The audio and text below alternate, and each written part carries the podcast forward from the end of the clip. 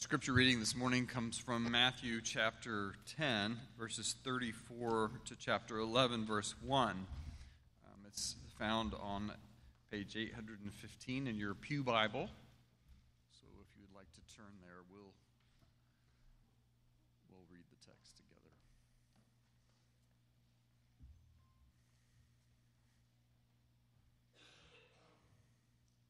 I wonder if you'd join me in honor of this reading of God's word. Please stand.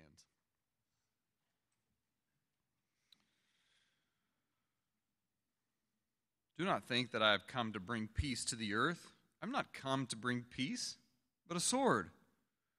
For I've come to set a man against his father, and a daughter against her mother, and a daughter in law against her mother in law. And a person's enemies will be those of his own household. Whoever loves father or mother more than me is not worthy of me. And whoever loves son or daughter more than me is not worthy of me. And whoever does not take his cross and follow me is not worthy of me. Whoever finds his life will lose it, and whoever loses his life for my sake will find it. Whoever receives you receives me, and whoever receives me receives him who sent me. The one who receives a prophet because he is a prophet will receive a prophet's reward, and the one who receives a righteous person because he is a righteous person will receive a righteous person's reward. And whoever goes uh, gives one of these little ones even a cup of cold water because he is a disciple, truly I say to you, he will by no means lose his reward. When Jesus had finished instructing his twelve disciples, he went on from there to teach and preach in their cities. This is the word of the Lord. You may be seated. Good morning. My name is Mike. I'm the interim pastor here at Trinity Community Church. Really happy to be with you here this morning. If you're visiting today, whether you are presently following Jesus or, or whether you'd consider yourself more of a skeptic, really happy to have you here and hope you'll feel comfortable talking afterward with, with any of us and asking any questions. So, investing, investment, all that is something I know very little about, uh, by which I mean nothing. Um, but here's an investment analogy. So, let's say someone approaches me, right? Let's say someone approaches me and they want me to invest my money in something. So, they, they say, okay, it's really, really important that you invest in this. So, I, I try to get, try to collect some more information on what it is that I'm expected to invest in. And so, I ask, okay, so, so with this investment, what's the, what's the risk? What's, how risky is this investment? And the guy answers, I, I can't tell you that. Okay, weird. Um, how about this? How about I ask you, how lucrative is, is this investment, right? What, what should motivate me to, to put my money down on this? And again, he, he responds, you know what? I, I'm not going to say any of that sort of thing. I just really need you to give me your money, and I'm not going to provide you with any expectations about what, what, what, what risk you're subjecting your money to, nor am I going to try to motivate you with anything about this investment. You just need to, to give me your money. This would be crazy, right? This would be, it would be crazy for me to even consider, consider that kind of an investment. But I think sometimes, as believers, when we think about what it means to follow Jesus in his mission, we almost feel like we're in that place. We feel like we're being asked to invest in something without any sense of what it's going to cost us and without any sense of, of what should motivate us to take part. And that's very much what I think today's passage is about. So today we're going to ask in following Jesus, what is the risk and what do we stand to gain? What is the risk and what do we stand to gain? But before diving in, let's, let's pray. Lord Jesus, I, I pray that you would quiet our hearts before your word today. I, I pray this morning, just I, I openly pray for, for my preaching, that you would bring to light in, in, in our minds anything that I omit, anything that I fail to include, that you would correct anything that I get wrong, and that you would take all the glory and the credit for anything I get right the words of my mouth and the meditations of my heart be pleasing in your sight, O Lord, my rock and my redeemer. Amen. So today we wrap up this, this discourse that Jesus has been giving, and he's instructing his disciples before sending them out on mission. So today, that, that conversation comes to an end. And so, like I said, we're going to sort of find out what kind of risk to expect. We're also going to find out the reward expect, the reward that should motivate us. So, first, what we're going to find out is, is our expectation. We're going to find that in following Jesus, here's the risk everything. We are risking everything in following Jesus. Let's reread verses 34 to 38. Do not think that I've come to bring peace to the earth. I've not come to bring peace, but a sword. For I have come to set a man against his father, and a daughter against her mother, a daughter in law against her mother in law. And a person's enemies will be those of his own household. Whoever loves father or mother more than me is not worthy of me. And whoever loves son or daughter more than me is not worthy of me. And whoever does not take his cross and follow me is not worthy of me. So Jesus is nearing the end of this discourse, and he says something that should catch us off guard. He says he didn't come to bring peace, he came instead to bring a sword. And this seems super violent coming off the lips of Jesus, right? I mean, this whole time we've been talking about how Jesus is the one who's bringing the kingdom of heaven, which means flourishing, which means wholeness, which means all these good things coming to earth. If he's the one that's bringing that, how could he say that he's come to bring a sword? And moreover, the way that he's instructed his disciples to live, I mean, they're, they're folks who are going to turn the other cheek. They're, they're not going to retaliate. That's not to say that they won't resist, but their resistance is, is going to be passive resistance. It's going to be a resistance accomplished by living the way of the kingdom. So to me, that sounds like peace brought about by peace, right? So how could he say he's bringing a sword? So it's kind of interesting. For, for a lot of those folk in the first century who were awaiting the Messiah, a sword is precisely the way they thought the Messiah was going to bring peace. So they, believed the Messiah was going to come as this kind of unstoppable warlord, as somebody who is going to bring down all the opposing kingdoms of the world. And yes, they expected injustice and tyranny to end. They expected them to end because the Messiah was going to crush them, right? They expected it all to happen at once and to happen through, through overthrow. And then God's people can more or less stand on the sidelines and chew popcorn while it's happening. And so you've got to imagine that that's, for some of the disciples, they're kind of thinking, like, all right, finally, Jesus is going to bring the sword, right? They always imagined that when the kingdom came, there would be a sword involved. They just always imagined they were going to be the ones wielding it. But the picture that Jesus paints here is a different one. The disciples are not wielding the sword, they're the victims of it. Their loyalty to Jesus is pitting them against all the priorities of the world around them, even the priorities of their own families. And they're being forced to choose between kingdom and kin. So, how does that work out? Why is it that becoming loyal to Jesus would, would cause tensions in our family relationships? Why is it that our, our friends would stop calling us friend just because we became loyal to Jesus above all else? In our culture, we, we seem to have some pretty misguided expectations when it comes to family and friends. Like, it's understood that we should be loyal to, to family and friends, right? Family first. But that loyalty sometimes really just amounts to tribalism. So let's say I, let's say I get into an argument with a coworker, right? I just I dig into this person. I, I make them look foolish.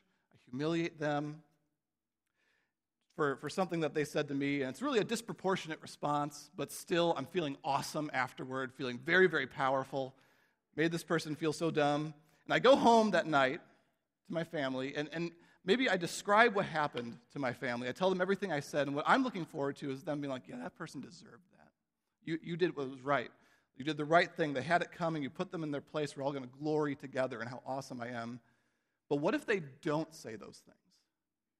What if they have a very different reaction? What if they're like, ouch, you seriously said that? you're crazy and you need to give just a huge apology to that person now. Like, find out where they live and apologize. It's terrible what you did. Now, how would I feel? I think in some ways I'd feel betrayed. I think a lot of us would feel betrayed if we were really honest with ourselves. It's a fascinating reaction, but I think we would because family first, right? They're supposed to support me whether or not I'm in the right. It doesn't matter if I'm in the right, I'm family, right? But instead, I'd realize in that moment that my family was more loyal to the truth than they were to me.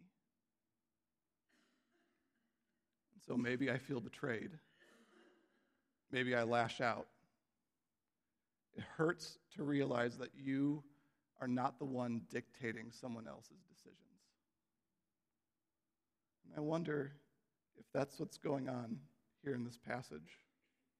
If sometimes we can anticipate conflict with family and friends because our loyalty to Jesus will mean that we can't agree to all the same things that they can. We can't do all the same things that they do any longer. Followers of Jesus give their allegiance to him and to his kingdom. Jesus has their highest loyalties. And while he absolutely leads his disciples to love and care for their families, if a time comes when the expectations of family and the expectations of the kingdom are in conflict, the choice is clear to a disciple. And the result will be division.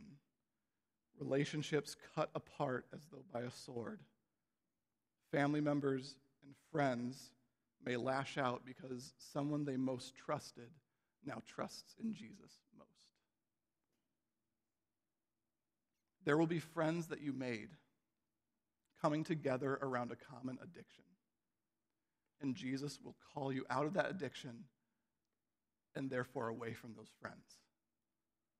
There will be friends who, up to this point, have seen you as the sort of reasonable, thoughtful person, but as soon as you open your mouth to align with Jesus, you will be at best ignorant and at worst a fundamentalist.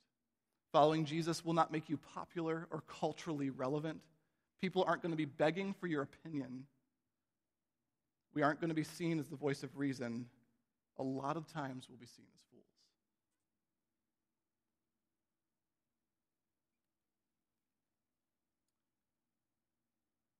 And it should break our hearts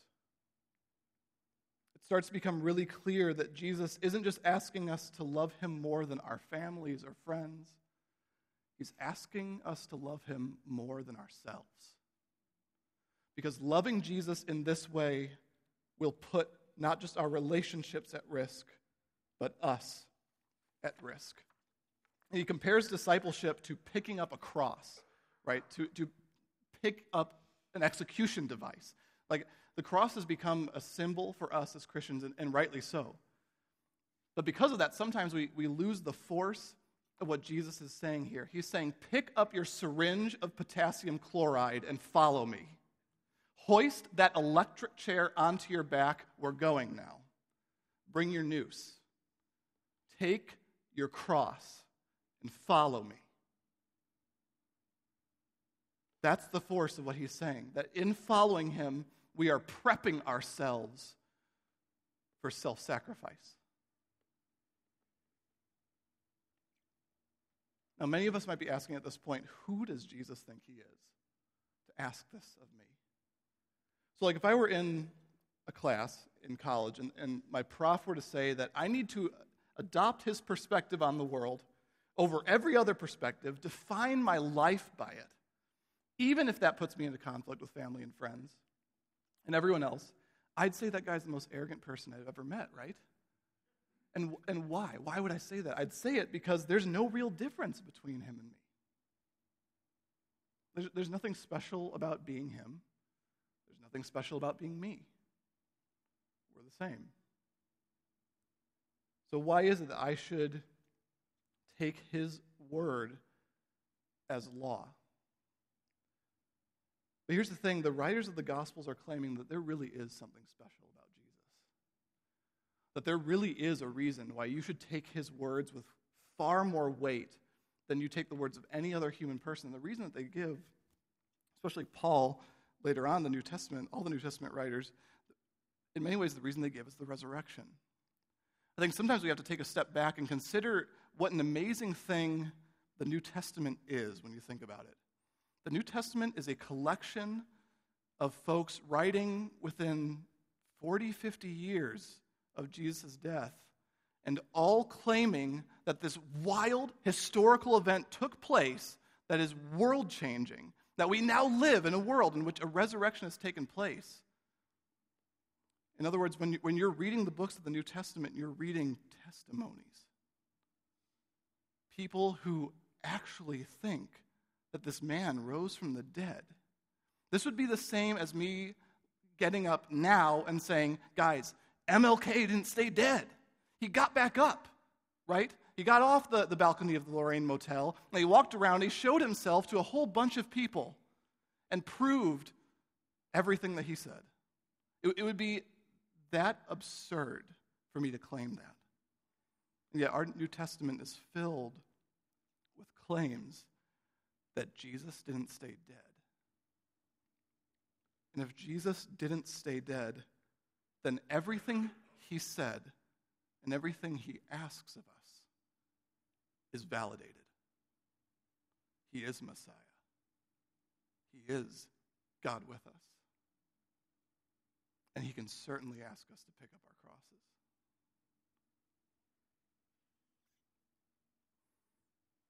It means there really is something special about Jesus.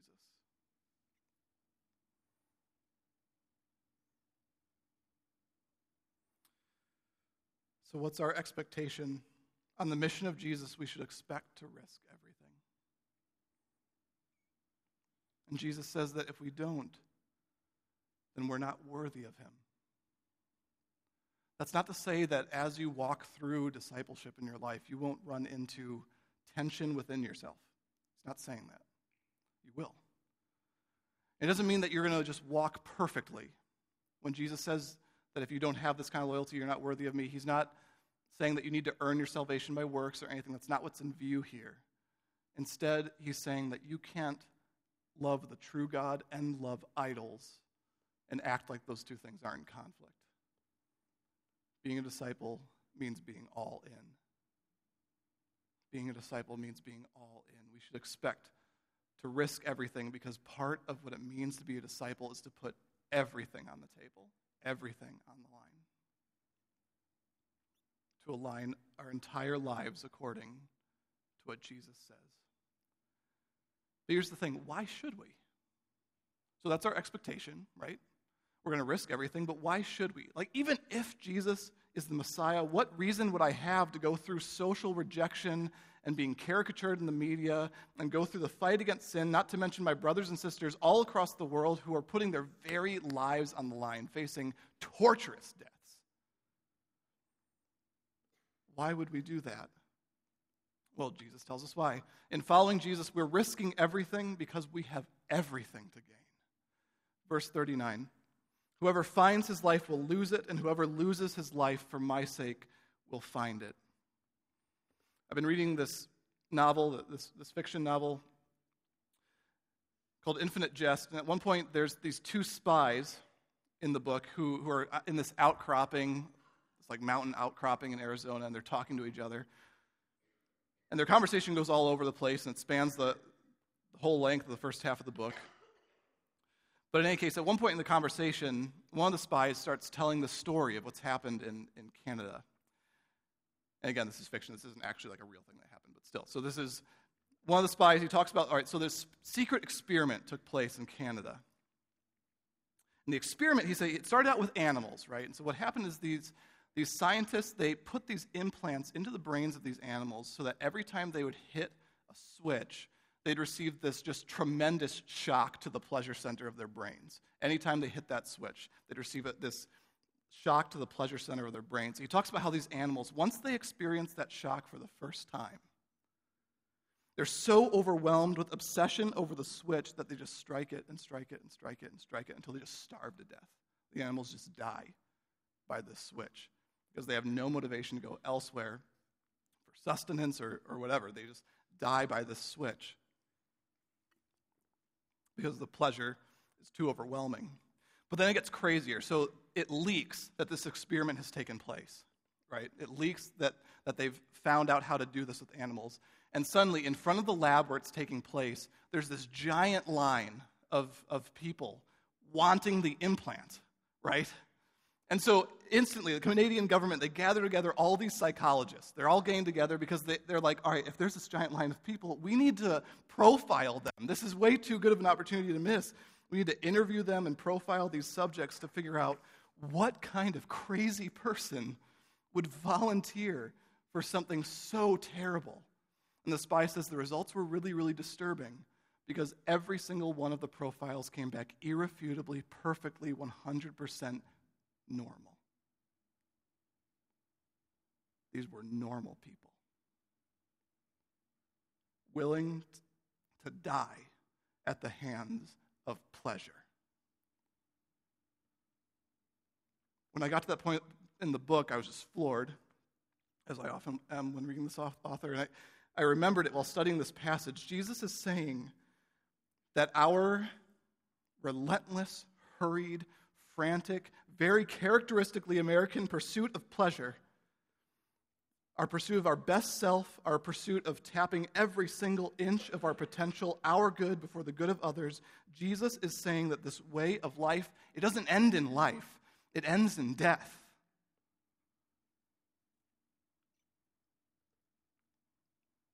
Our, our good right to the pursuit of happiness, that's a good right it has become the single aim of our entire lives. A right has become our purpose. And it is the very thing that will kill us. Guys, life will not be found scratching our fingernails along that little glass screen. Life will not be found only surrounding ourselves by friends who will stroke and protect our egos. Life will not be found by busily, desperately filling our lives doing a lot of stuff that don't have any true meaning at all. Life isn't found seeking intimacy through an image on a laptop computer. These things aren't real. They're pleasurable, but they're not real and they're killing you.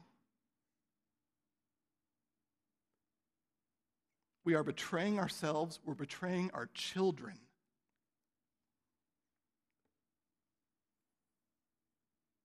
Whoever finds his life will lose it.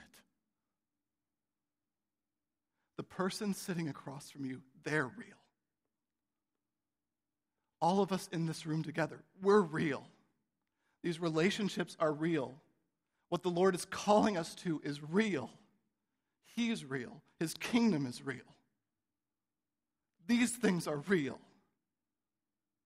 And we will find life in them whoever loses his life, even if you lose your life, for Jesus' sake, you'll find it.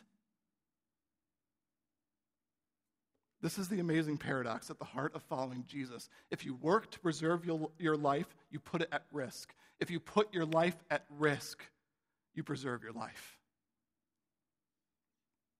Everything hard that he asks of us is, in reality, the way to life. Jesus is telling us how to live life as it was meant to be lived. And he should know, right? Jesus is the smartest guy who ever walked on this planet. If he's telling you how to live your life, it's because he knows how to live life. And he isn't asking us to do anything for him that he hasn't done for us.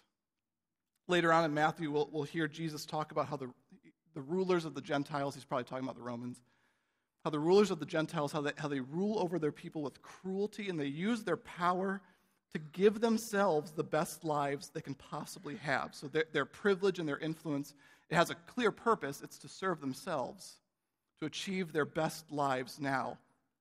This is the way of glory, after all. But Jesus says that anyone who wants to learn to live like Jesus won't do that because Jesus didn't do that the king of the universe, didn't come to be served, but to serve and to give his life as a ransom for many.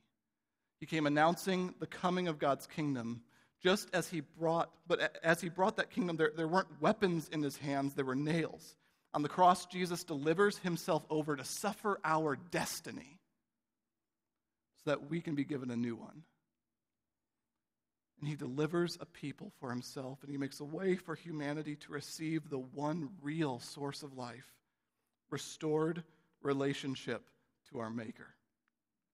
The kingdom doesn't come by violent overthrow, it arrive, arrives through a divine act of grace. So that anyone who is sick from sin and sick from empty pleasure can be made clean and follow Jesus toward a new way of life. That's what we call the gospel. But here's what's wild check out how Jesus ends this discourse. Whoever receives you receives me, and whoever receives me receives him who sent me. The one who receives a prophet because he is a prophet will receive a prophet's reward. And the one who receives a righteous person because he is a righteous person will receive a righteous person's reward. And whoever gives one of these little ones even a cup of cold water because he is a disciple, truly I say to you, he will by no means lose his reward. Some of the language here is, is somewhat confusing, but if you keep in mind that what he means by receive, it doesn't just mean like take them into their home, it means receive the message. That to receive a disciple, for a disciple, let's say you're approached by a disciple and you receive them, what that means is you have you've taken in this message and repented and believed. And so, in a sense, you're receiving the disciple, but really you're receiving Jesus. And in receiving Jesus, you're receiving your Maker, God Himself. That relationship is restored. And so Jesus describes sort of three messengers. It's, it's always the disciple in mind, but the disciple sort of as prophet, as a righteous person, as a disciple. And in each, the messenger is received, and the, the person who receives them receives the same reward as the messenger. Interesting, right? It's about these messengers announcing Jesus and someone hearing and coming to faith, people are receiving from people who have received. In other words, when we receive the gospel and see that relationship restored with our Father, we go forward into the world to give that same reward to others, to multiply the gift of the gospel. So, in other words, the motivation to repent and believe and follow Jesus, it's not just so that we can find life, it's so that others can find it too. In, in the mission of Jesus, we aren't just passive observers. One of the most amazing things about God's grace, it's not just that He's forgiven hopeless sinners, it's that He's forgiven hopeless sinners and incorporated them into His plan for the world. What could possibly qualify me for that? Jesus. The cross can qualify me for that. Because of the cross, no one is disqualified from being a part of God's plan in the world. All of us, no matter our background or experience or our past or our wounds, all of us are invited to be ambassadors of God's kingdom. Not only do we receive the message of the good news, but we become messengers of the good news, announcing to everyone that we can that life is offered to them, that life is available in Jesus, that they don't have to measure up they don't have to find some fictitious pleasure out there that will finally like bring meaning to their life. Meaning is being offered to them. Real humanity is being offered to them, and it is being offered without a price tag. On the mission of Jesus, we risk everything because, we have ev- because there's everything to gain, not just for ourselves, but for the life of the world. So we, we here at Trinity Community Church have been trying to recalibrate ourselves more and more toward the mission of God in this world. Thinking de- deeper about what it means to, to be a follower of Jesus and what he asks for us. And, and Matthew is just a continuously challenging book to read because of that. But I think today's contribution is really, really, really important as we go forward. Guys, you're going to get rejected. Don't be surprised. Be heartbroken. But don't be surprised and don't be discouraged. Because even though you'll face rejection, there will be other times Be confident of this, there will be other times where you will be received and there will be repentance and belief. Follow Jesus because by his cross you have nothing to lose. Follow Jesus because by his cross you have everything to gain. Let's pray. Lord Jesus, we, we thank you for your faithfulness to your people. Thank you, Lord, that we do not have to look out at a world in which many Christian perspectives are, are starting to be marginalized. We don't have to look out at that and, and feel fear, Jesus. You have overcome the world. And so, even though we will face tribulation, we are trusting you, Father, that we will also see the power of the gospel at work, that we will see more and more people throw themselves on the grace of the Lord, and that you will lead us daily to throw ourselves on your grace anew. God, I pray that among us we would be a community that reminds each other of the gospel. We cannot live day to day lives without being reminded without reminding ourselves of our status as hopeless sinners and reminding ourselves of our status as adopted and beloved children in Christ. I pray that we would feel a responsibility to each other to encourage each other in grace. And God, I pray that through us, many would come to be a part of your kingdom. We love you, Jesus. You ask much of us, but that's only because you have so much more to give. Amen.